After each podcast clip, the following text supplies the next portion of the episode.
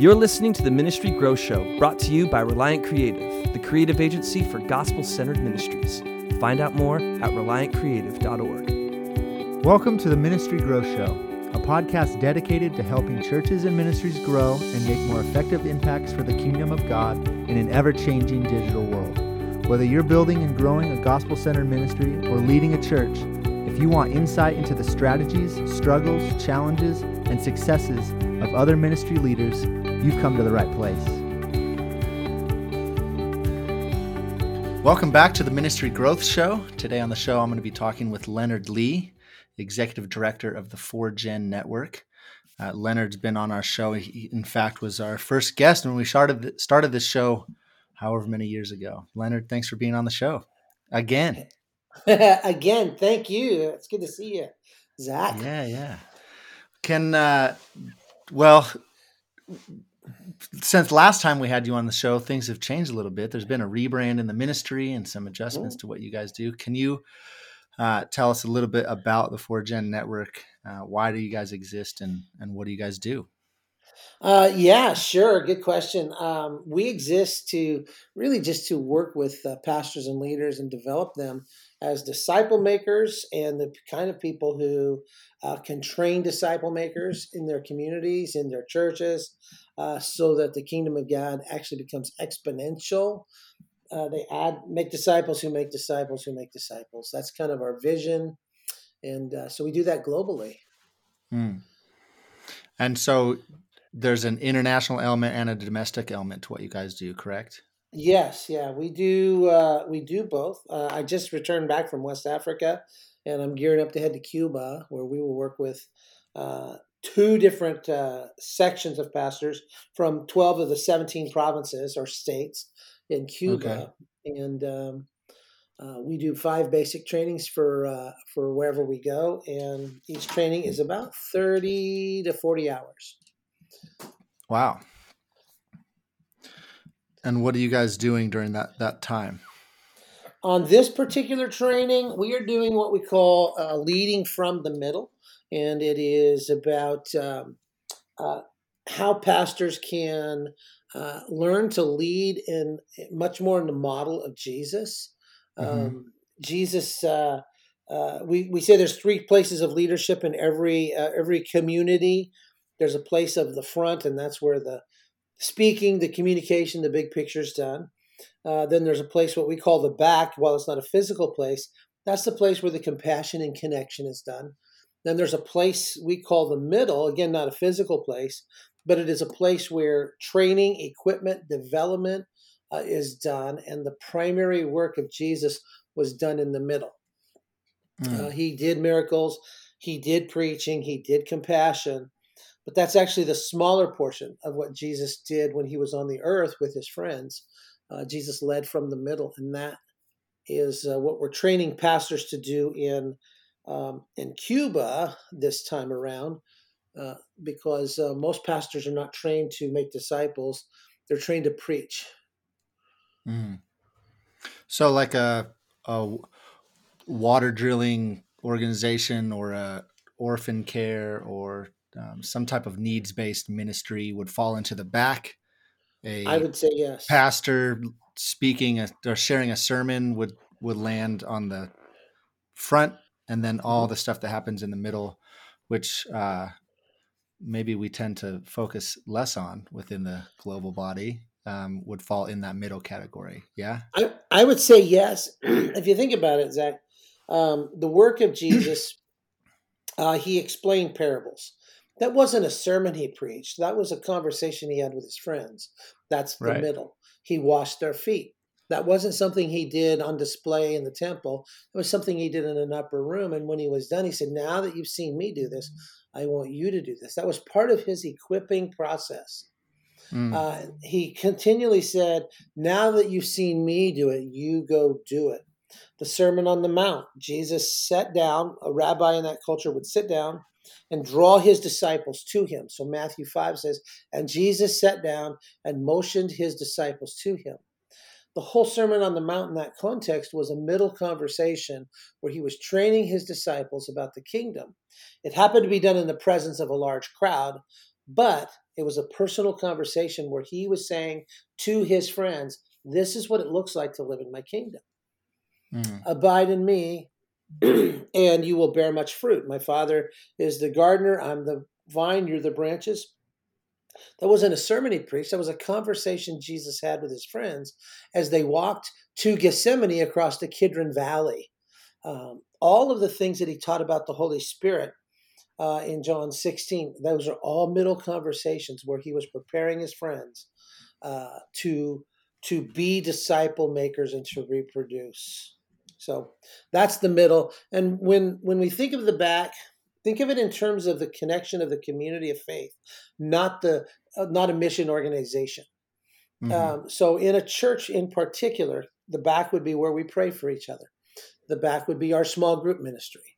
The back okay. would be visiting somebody at the hospital. The back would be where we do counseling. The front would be where we do our preaching and everything that goes into making that meeting happen. Mm.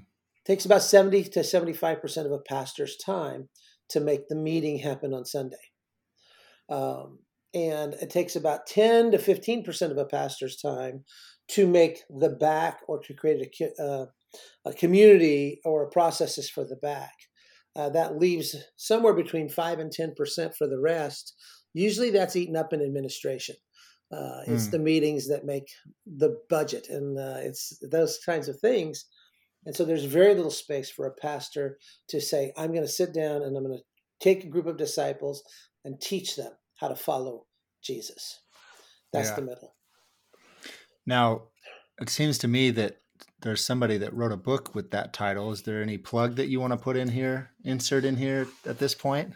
Yes, uh, thank you. That's good, man. um, yeah, I did write a book called Leading from the Middle, and it is how the leadership of Jesus launched a movement. Um, Jesus was not trying to start a church, he was trying to start a movement called the church. Mm. Uh, he was trying to say to the gates of hell will never prevail against this movement called the mm. church. Um, and then he set in motion. And so I have the book, Leading from the Middle. Um, you can get it at leonardlee.com. Just go to resources and you will find uh, there's some other things I've written there too if you're interested. Um, uh, maybe if you just want me to come and sit by you and cook you some brisket, I can do that too. Mm. Um, but uh, yeah, leonardlee.com, you can order it there and um, it'll take you right to a page where you can pay for it and ship it. Awesome. Yeah. And I've read that book and, and for our listeners, it's, it's a worthy time investment for sure. Um, Leonard, can you share a little bit about your background so we have some context for what we're going to discuss today and, and maybe just share how you got started and got into the disciple making world? Yes, I um it goes all the way back to when I first met Jesus. Uh, Zach, I was a little boy who um, heard what Jesus offered that he would love me, stay with me forever, forgive all my sins if I trusted him. And so I trusted him. And the very next day, I went to my neighbor's house and said, uh, I was I couldn't even read yet, uh, but I went to my neighbor's house and I said, uh, uh, Mister, if Jesus can do everything that they told me he can do, he's too good for me to keep. I got to tell you about him. You know, I think he flipped me a quarter, patted me on the head, and sent me home. But um, my heart has always been to say to people, uh, I want you to know who Jesus is. This is who how he loves you. Uh, then when I went into high school, I thought to myself, um, I got to tell people about Jesus. So I went onto a high school campus where I uh, barely graduated, and um, I decided I was going to tell everybody I knew on that campus about Jesus. And so about hundred of my friends trusted Jesus, um, and everyone that did, uh, I bought them a Bible. I taught them how to read their Bible, taught them how to have conversations with God and pray. I taught them about the importance of God's people and connecting with them, and I taught them about uh, their own story. Uh, this is how you fit into a big story that God's telling. And I, I discipled them. That's all I knew about it. Um, went into uh, youth ministry at 17, did the same type of thing. Uh, went mm. into Bible college, hated every second of it. No offense to Bible college, but it was it was more about rules than it was about the kingdom, and they were more concerned about my morality, which I'm okay with. I want to be moral, but they right. didn't care about people not knowing Jesus like I did. And I'm not saying Mm. mine was better; it just wasn't the same wavelength.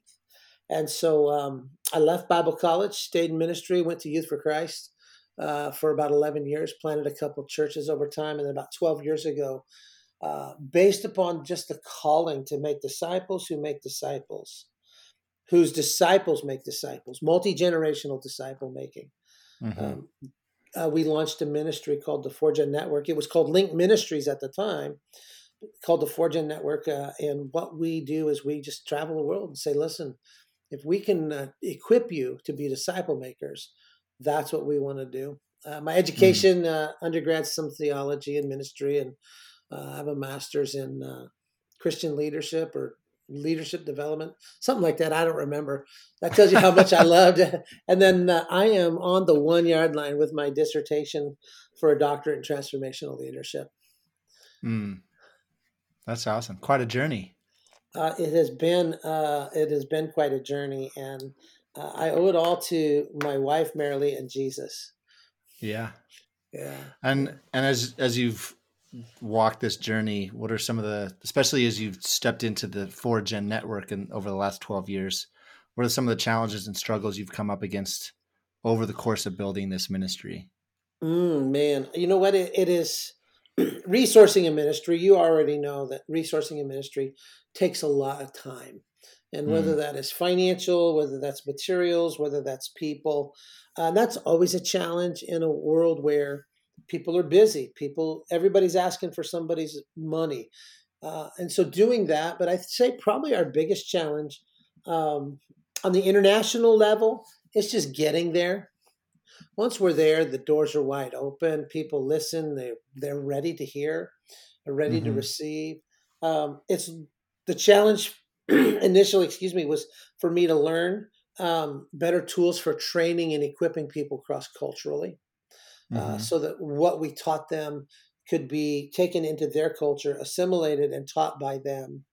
Uh, today, we have. Uh, by the end of March, we'll have 27 trainings in West Africa all taught by Africans.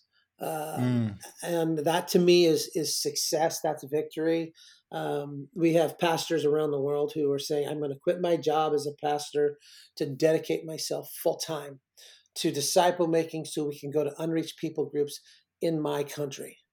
Uh, Mm. so we can go where Muslims are. So we can go where animists are, where where the pagans are, um, and that to me has been some of the most difficult processes to get moving.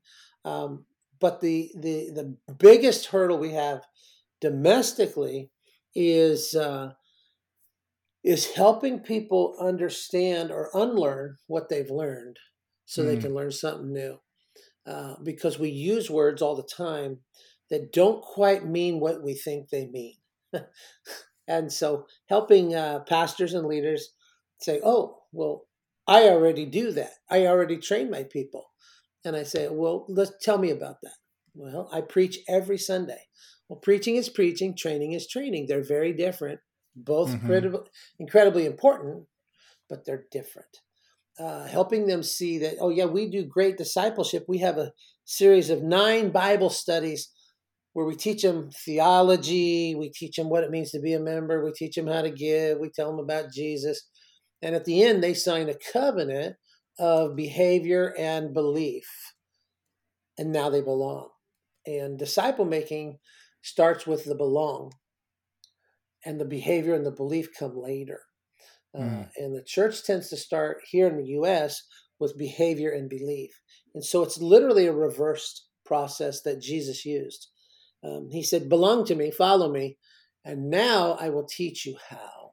And so some of the hurdles we face here in the US are just simply uh, respectfully and honorably walking into places of worship, churches, where pastors and leaders who are honorable, wonderful men and women, no gripe against them, giving their very best to the kingdom, but saying there is a different way. There's a Mm. there's a Jesus way, and not and try not to sound arrogant while we do it. I probably sound arrogant right now, so forgive me if you're listening. I don't mean to. Mm. Um, so that's probably some of our biggest hurdles in the U.S. Um, Do you uh, do you find that we'll just say audiences in the West that you share this with mm-hmm. um, have trouble like say you you train somebody in West Africa who goes on to be a disciple maker and who may not be uh, seminary trained or have a doctorate or a master's in something, but they become a disciple maker.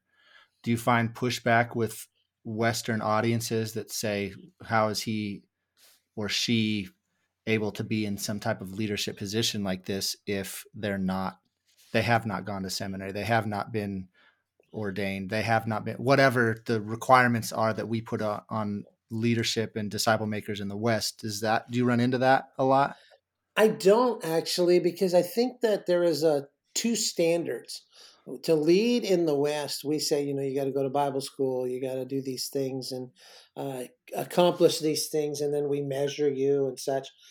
When we look at people from other countries, we we accept the fact that they haven't. We say, oh, they're just really spirit filled, man. They're just on fire, and we accept their fire as quali- as qualifications. But nine out of ten pastors in the developing world right now are untrained, are mostly untrained. Uh, and so when we go to another country, the first thing we do is we teach um, the disciple maker's hermeneutic, which is just basically the discovery of meaning. Um, and then we teach here's how to read, understand, and teach the Bible It takes 40 hours of training uh, to do that. But by the time they're through, they have an amazing foundation of how the scriptures were put together, how to teach it, how to study it, how to discern it, and how to to read it from the perspective of a disciple maker. Mm. We always start there. Okay. And then on the flip side,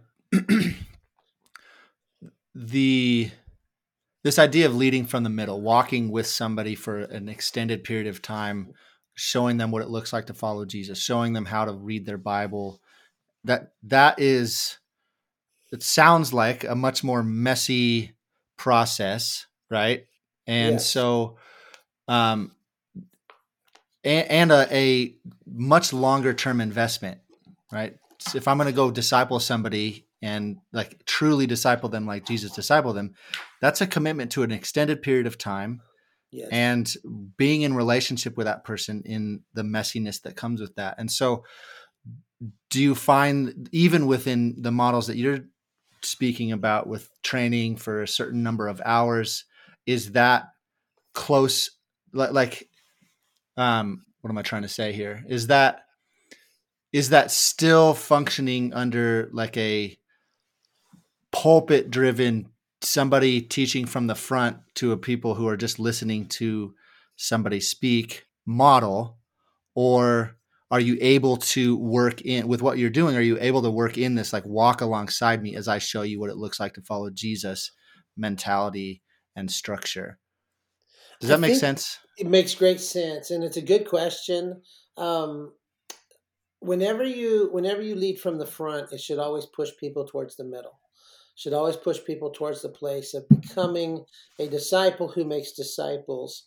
Um, and so when we when we train, a lot of it's from the front, but it's more than just teaching. It's a training process, which means that there's an intended outcome. There is a uh, a repeated process. There is some mm. uh, memory memory uh, tools that are given to them. There's a lot of interaction. There's group discussion. There's individual discussion. There's a lot of writing down. There's a lot of modeling the idea of the middle from the front as we train people. Uh, good training has layers. It starts with this piece, then the next piece, then the next piece. And so all the training we do is layered to that sense. Mm.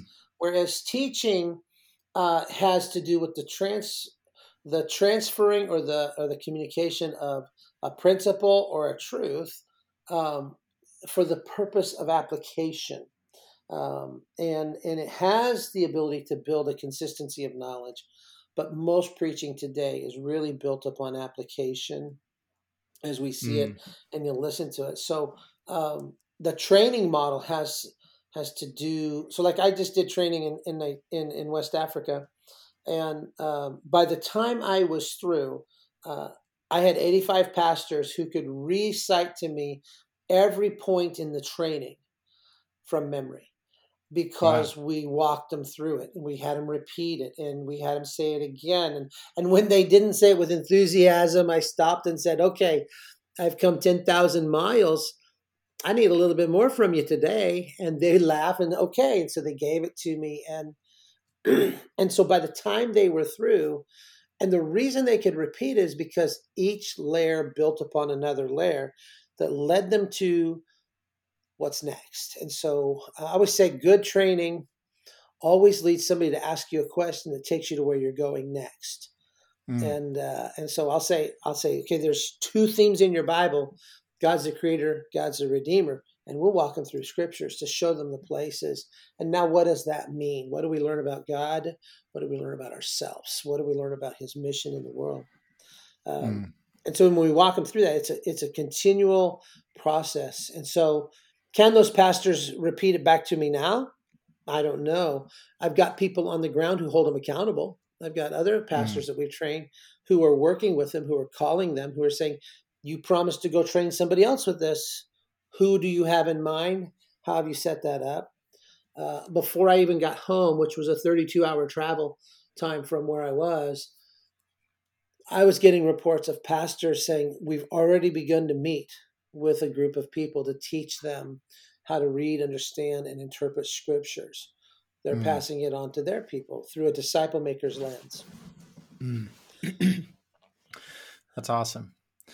Why why do you think training leaders is so important and critical for this idea of multiplicative movements?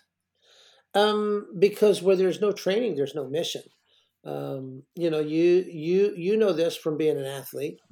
Um, mm-hmm you had a mission on a team to win games uh, right. and to be a team that worked together. And if you never went to training, never went to practice, uh, there's a problem with that teammate um, because their their their mission is different. Uh, we know this in the military. Um, Navy SEAL said, uh, and I don't know who it was, um, but he said this. He said, uh, "In times of crisis, we do not rise to the occasion we sink to the level of our training. Mm. uh, and and the church is very much like that. And uh, i was with a group of uh, pastors and leaders in uh, northern california and i, I said um, if your favorite football team which happened to be the niners uh, where i was trained for their mission to win games exactly like you train for the mission of the church which is to make disciples who make disciples to bring the good news of Jesus to every tongue, tribe, and nation. It said, if they train the same way you did, what would their record be? And everybody in the room went, uh, I said, I probably don't need to say anymore, do I? Uh, we just don't train people. Um, mm-hmm. And so we have people who were telling, you need to go share Christ with somebody who've never been taught how. You need to disciple somebody who've never been taught how. Nine out of 10 people who attend the church today are first generation disciples, meaning they've never been mentored or discipled. Mm. Uh, but we're telling them you should go, you should go do this. Uh, and this is a that's a U.S. number, but I think it's international.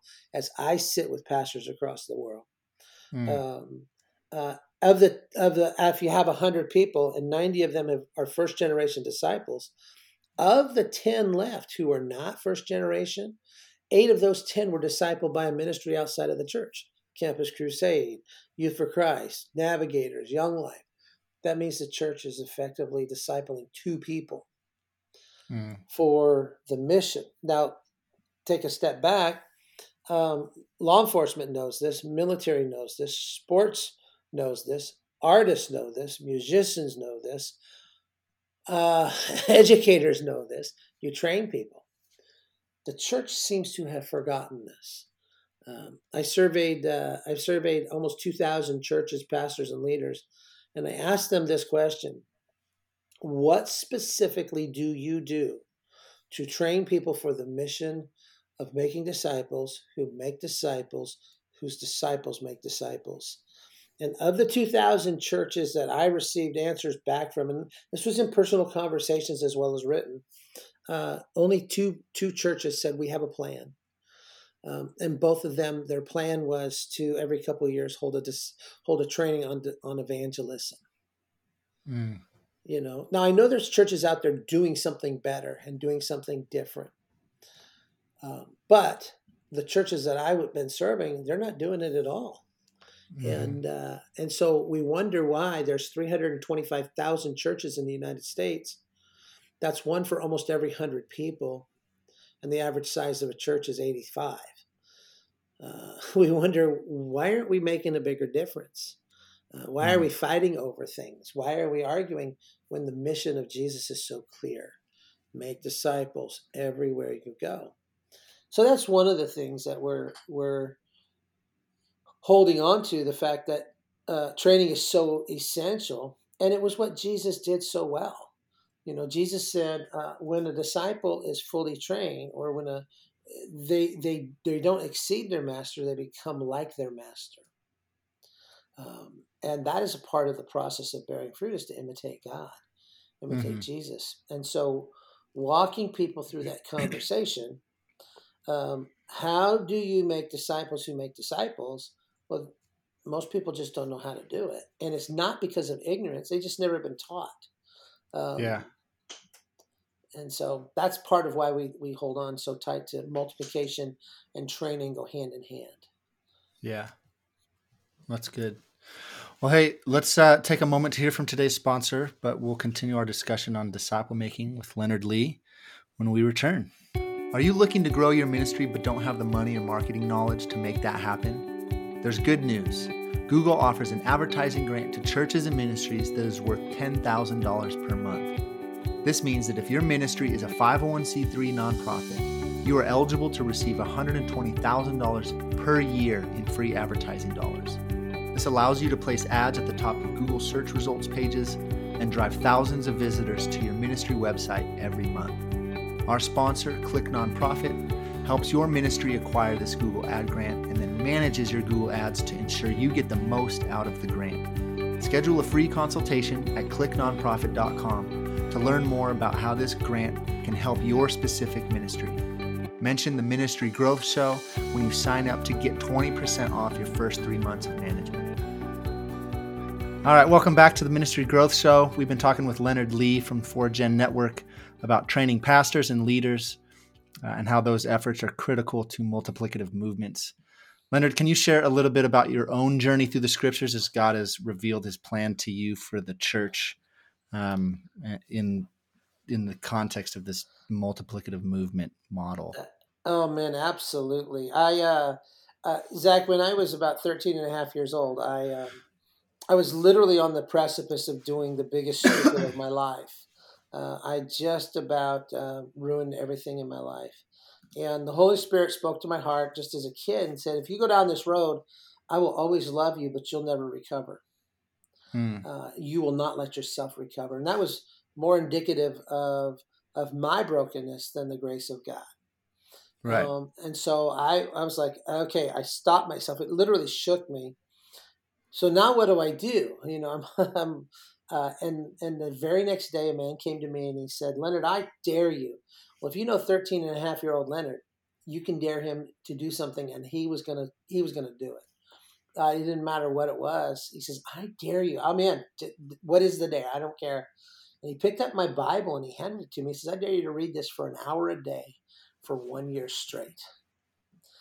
I went and got my little mom's little egg timer. You know, remember the old fashioned kind of you, you wind. It's got a little down, tick, tick, tick, tick, ding. And for one year straight, I read my Bible for an hour a day, and it changed everything in my life. It healed the broken pieces that I had. Uh, it allowed me to see God differently. It hmm. allowed mm. me to understand that the Bible is one big story that points to Jesus. That is a reminder that um, God has a mission in this world. And that began to shape my life for everything as I as I read the scriptures. Uh, the next uh, year, I finished my year. So what now do I do? Uh, me and a buddy of mine decided that we were going to read through uh, the entire New Testament, um, one book at a time, every every book for thirty days. And so we started with James and we read it every day for thirty days.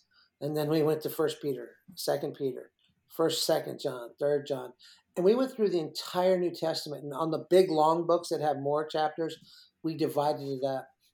And so uh, something happened to me that I didn't plan, but uh, the scriptures began to live in me differently. And so mm. every time I, er, literally every time my brain would shift to something, every time a decision needed to be made, scriptures would come to me that said, This is how you make the decision. Uh, it taught me that the wisdom of God is not something I apply to a situation. The wisdom of God is fuel so that every moment of my day I'm living wisely. So when I come mm. to situations, I don't have to go, well, what do I do? I know what to do. And that comes from the Word of God. Patience is not a, something I choose when I'm stressed.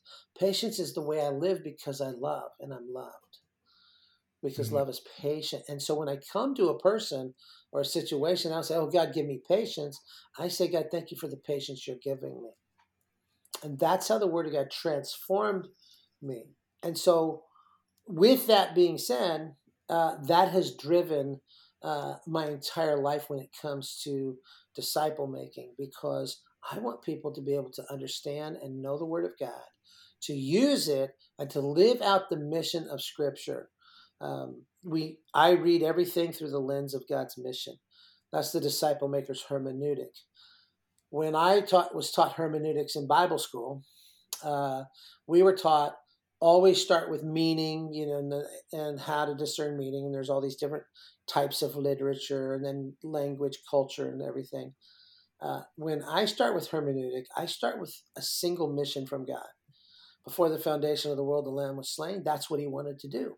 So everything he wrote is to tell that mission. Everything he's done is to reveal that mission. That changes how I read my Bible. That changes how I understand it.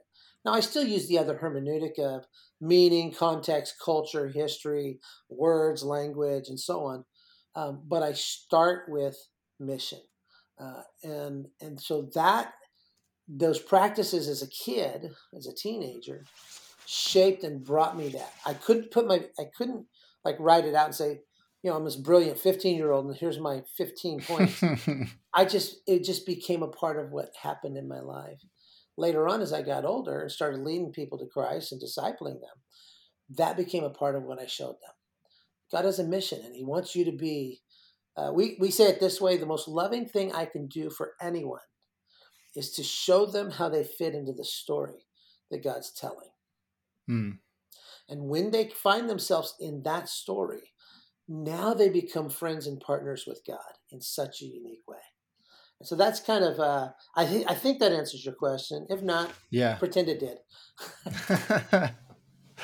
no, that's good.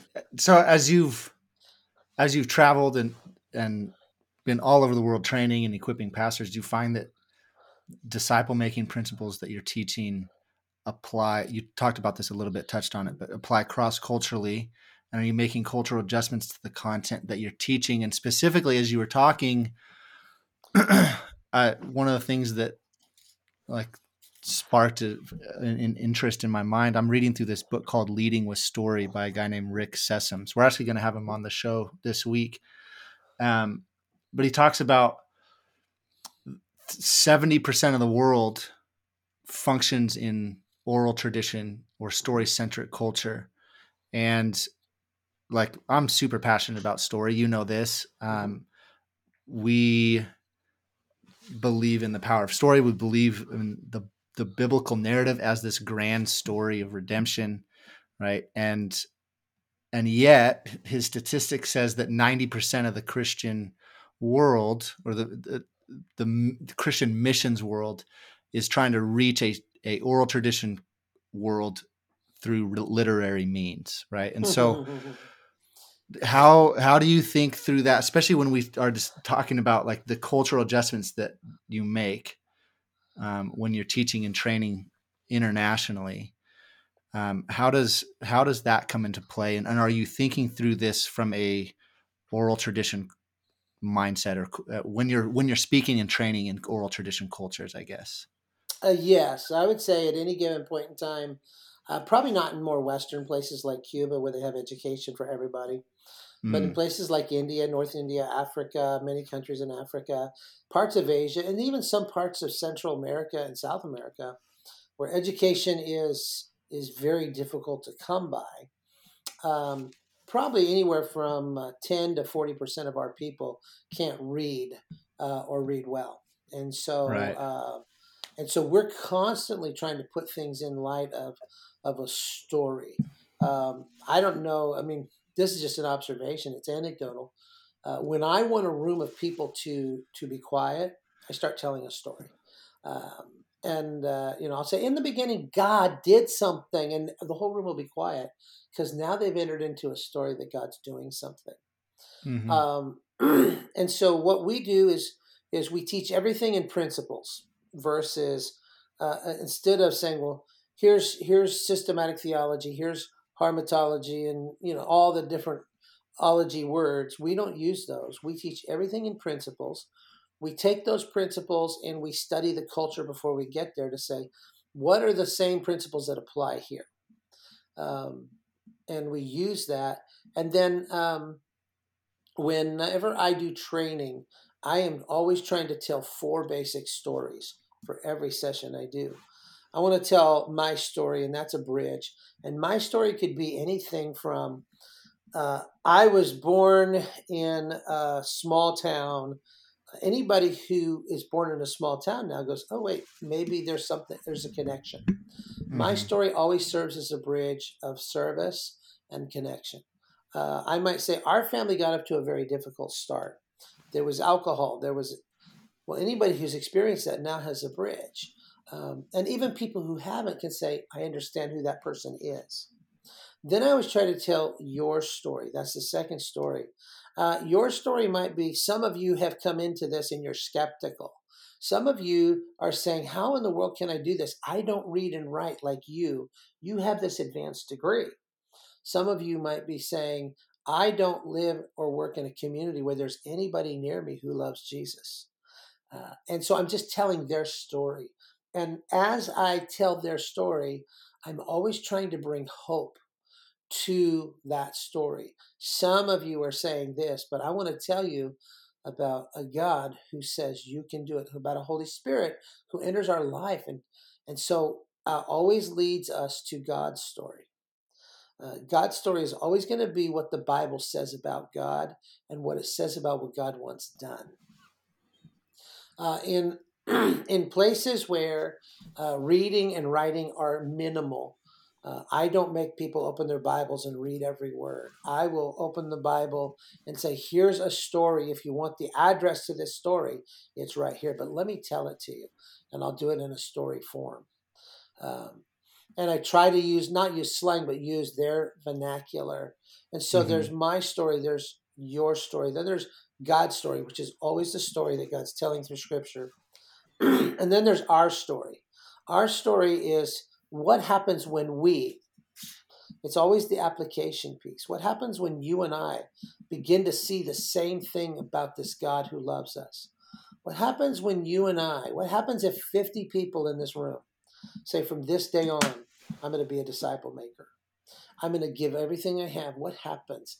And we begin to tell the possibility of what is when we follow Jesus.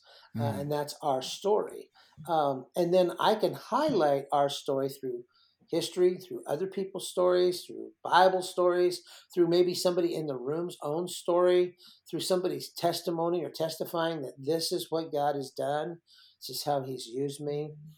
Um, and so that's sort of our um, our our process in moving people through. Uh, but we always teach in principles. We always involve stories, um, and then we try to translate whatever we do into their language.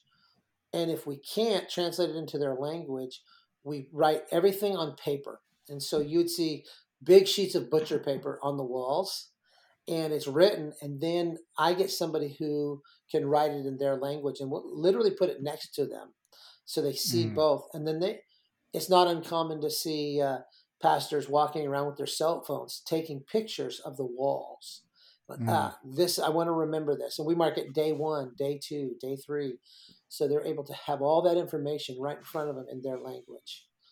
Mm.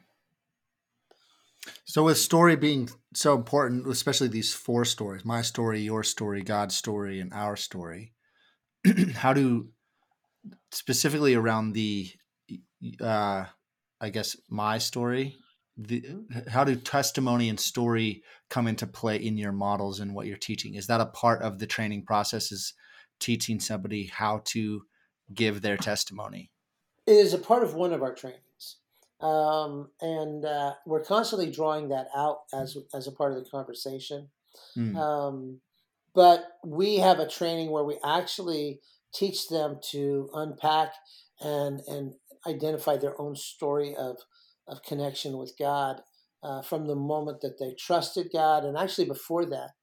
And so, what we found is that some of the tools that we use in in the West are not effective in in other cultures. And so when I'm hmm. helping mm.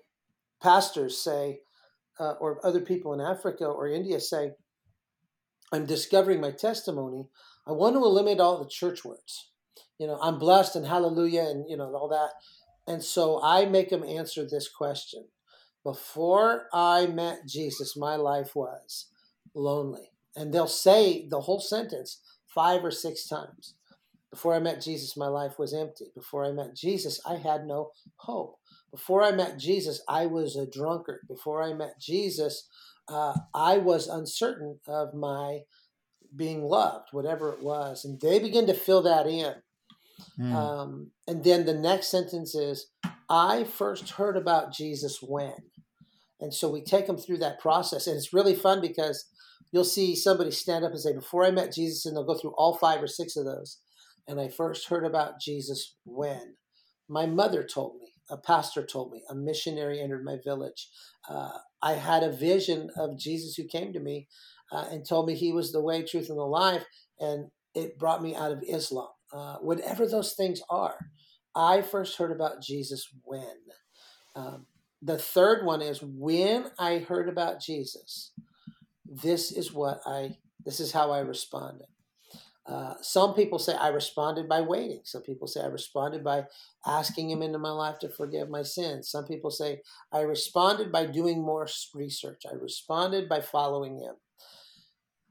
So now by this time, here's what's happening. They're going, before I met Jesus, my life was like this and like this and like this and like this. I first heard about Jesus when my grandmother told me that God loved me and showed me what his love looked like.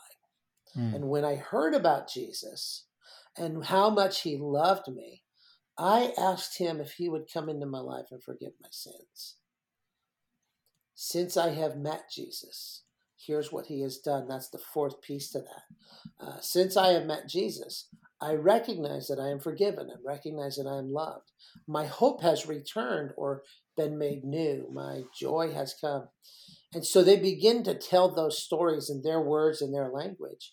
And then what I do is I make them have take those four questions and put that into a, a one minute testimony, a one minute story.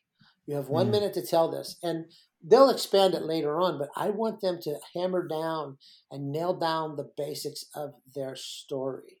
Mm-hmm. And so we mm-hmm. actually do a training for that. That's our th- in our third training where uh, we call it too good to keep. Jesus is just too good for us to keep. And so we want them to understand I can use this story mm. to invite other people to follow Jesus and to proclaim the goodness of God everywhere I go. Um, and, and and make him famous. And so that has been um, that's been how we use that. But we constantly have stories being told in the mm. midst mm. of our of our training. Um, has anybody ever done this? Has this worked?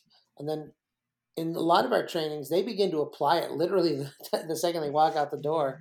And so they'll literally come back the next day and say, um, I was on the bus yesterday and I met a bunch of teenagers. I was telling them this, something I was learning today, and this is what happened. Mm. Now they're telling a story. I had no idea that it would work, but it did. Or it, I got confused. Help me understand it better. So there's a constant reenactment of what is in real time, but also what God has been doing. Yeah. That's awesome. So then the stories that are coming out of your ministry, what are you guys doing to communicate the stories of how God is moving through your ministry to your partners, your audience, while, especially in your context, while staying respectful to the security of those that you're serving and walking with.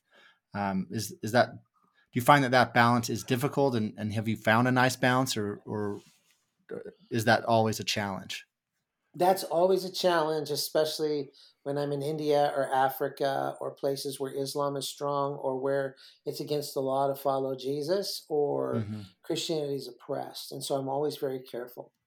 Uh, and uh, I always get permission to tell a story. And mm-hmm. um, uh, and then I I I just begun to shoot videos better to just hey I'm walk of, of me walking out of a building going hey behind me right now this is taking place um, mm-hmm. and this is what God has been doing as people respond. Pray for this person or pray for this moment. And then I, I am, uh, I don't think social media works like it used to. Mm. Um, but I also think social media is such a great tool uh, for getting people uh, who are looking for their story to find your story. Um, mm-hmm. And then I text it, I email it, I messenger it, to probably probably 500 people every time I have a story. Uh, so we do that. Uh, we try to write stories, and so uh, about four or five times a year, I get people from other countries to write a piece of their story, and I send that out in my letter. Um, and then we put try to put pictures because pictures tell stories. You know, mm-hmm. picture paints a thousand words, and so my letter this month for uh, for February is got several photos of different things that we do. Um, and uh, so we're constantly trying to do that while respecting the fact that there are security issues. Mm-hmm. Uh, there are people who, if they if their name becomes known, they could be arrested, or they could target the whole group of pastors that are meeting uh, right. together. So we're we're careful, but we're we're constantly trying to. Uh, and then personally, just telling people hey, the coolest thing happened. Uh, you know, I was in West Africa and they asked me to speak at a group. Uh, we had over 500 people meet Jesus. I thought it was about 100. So it's the first time a pastor ever undercounted, right? Um, uh, I thought it was about 100. And uh, my friend said, You did not count very well because we had over 500 people meet Jesus and we need more Bibles. And so mm. we bought Bibles for everybody that prayed to receive Christ. I had to go back and buy 300 more Bibles.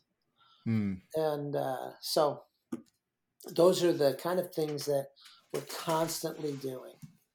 Good problem to have, though. It is, isn't it? mm-hmm. That's awesome.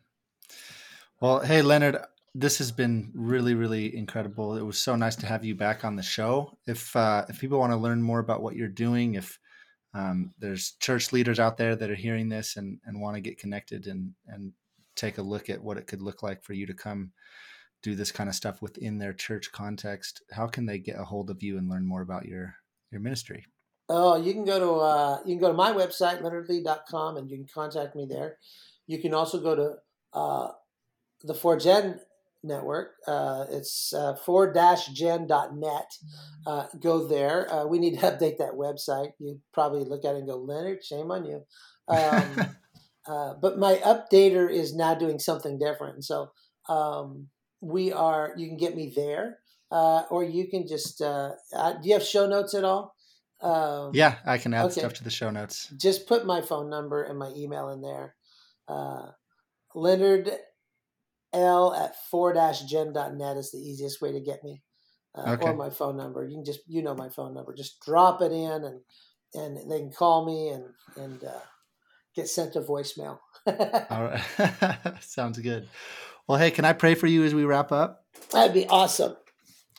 Father, thank you so much for Leonard. Uh, what a blessing he's been to me over the years. Um, thank you for his willingness to answer your call and, and walk with you uh, in this disciple making process.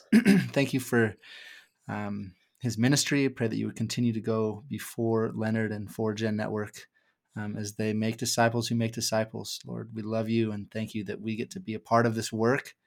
Um, and uh, yeah, just pray that you would lift, we just lift Leonard up to you um, and ask for your blessing on him and, and the ministry, and that uh, it would just continue to have incredible fruit and kingdom impact uh, for your glory, for your name, Lord. We love you. In Jesus' name, Amen. Amen. Hey, thank you, sir. Very much appreciated. Yeah, it was good having you on the show again. So we'll do it again in 12 years. There you go. Sounds good. All right. Have a good rest of your day, Leonard. We'll do. All right. Bye now. Thank you for listening to this episode of the Ministry Growth Show. If you enjoyed it, we'd appreciate it if you rate and or review us on the iTunes Store. And make sure you subscribe so you never miss an episode. If you have a story to share with other ministry directors and pastors, or know someone who would be an incredible guest on the Ministry Growth Show, let us know. We love connecting with ministry executives and sharing their wisdom and insight with our audience. Just send us an email at info at reliantcreative.org. And lastly, if you need help telling your ministry story, we would love to share how we can help in that process. Check out Reliant Creative at reliantcreative.org. See you next time.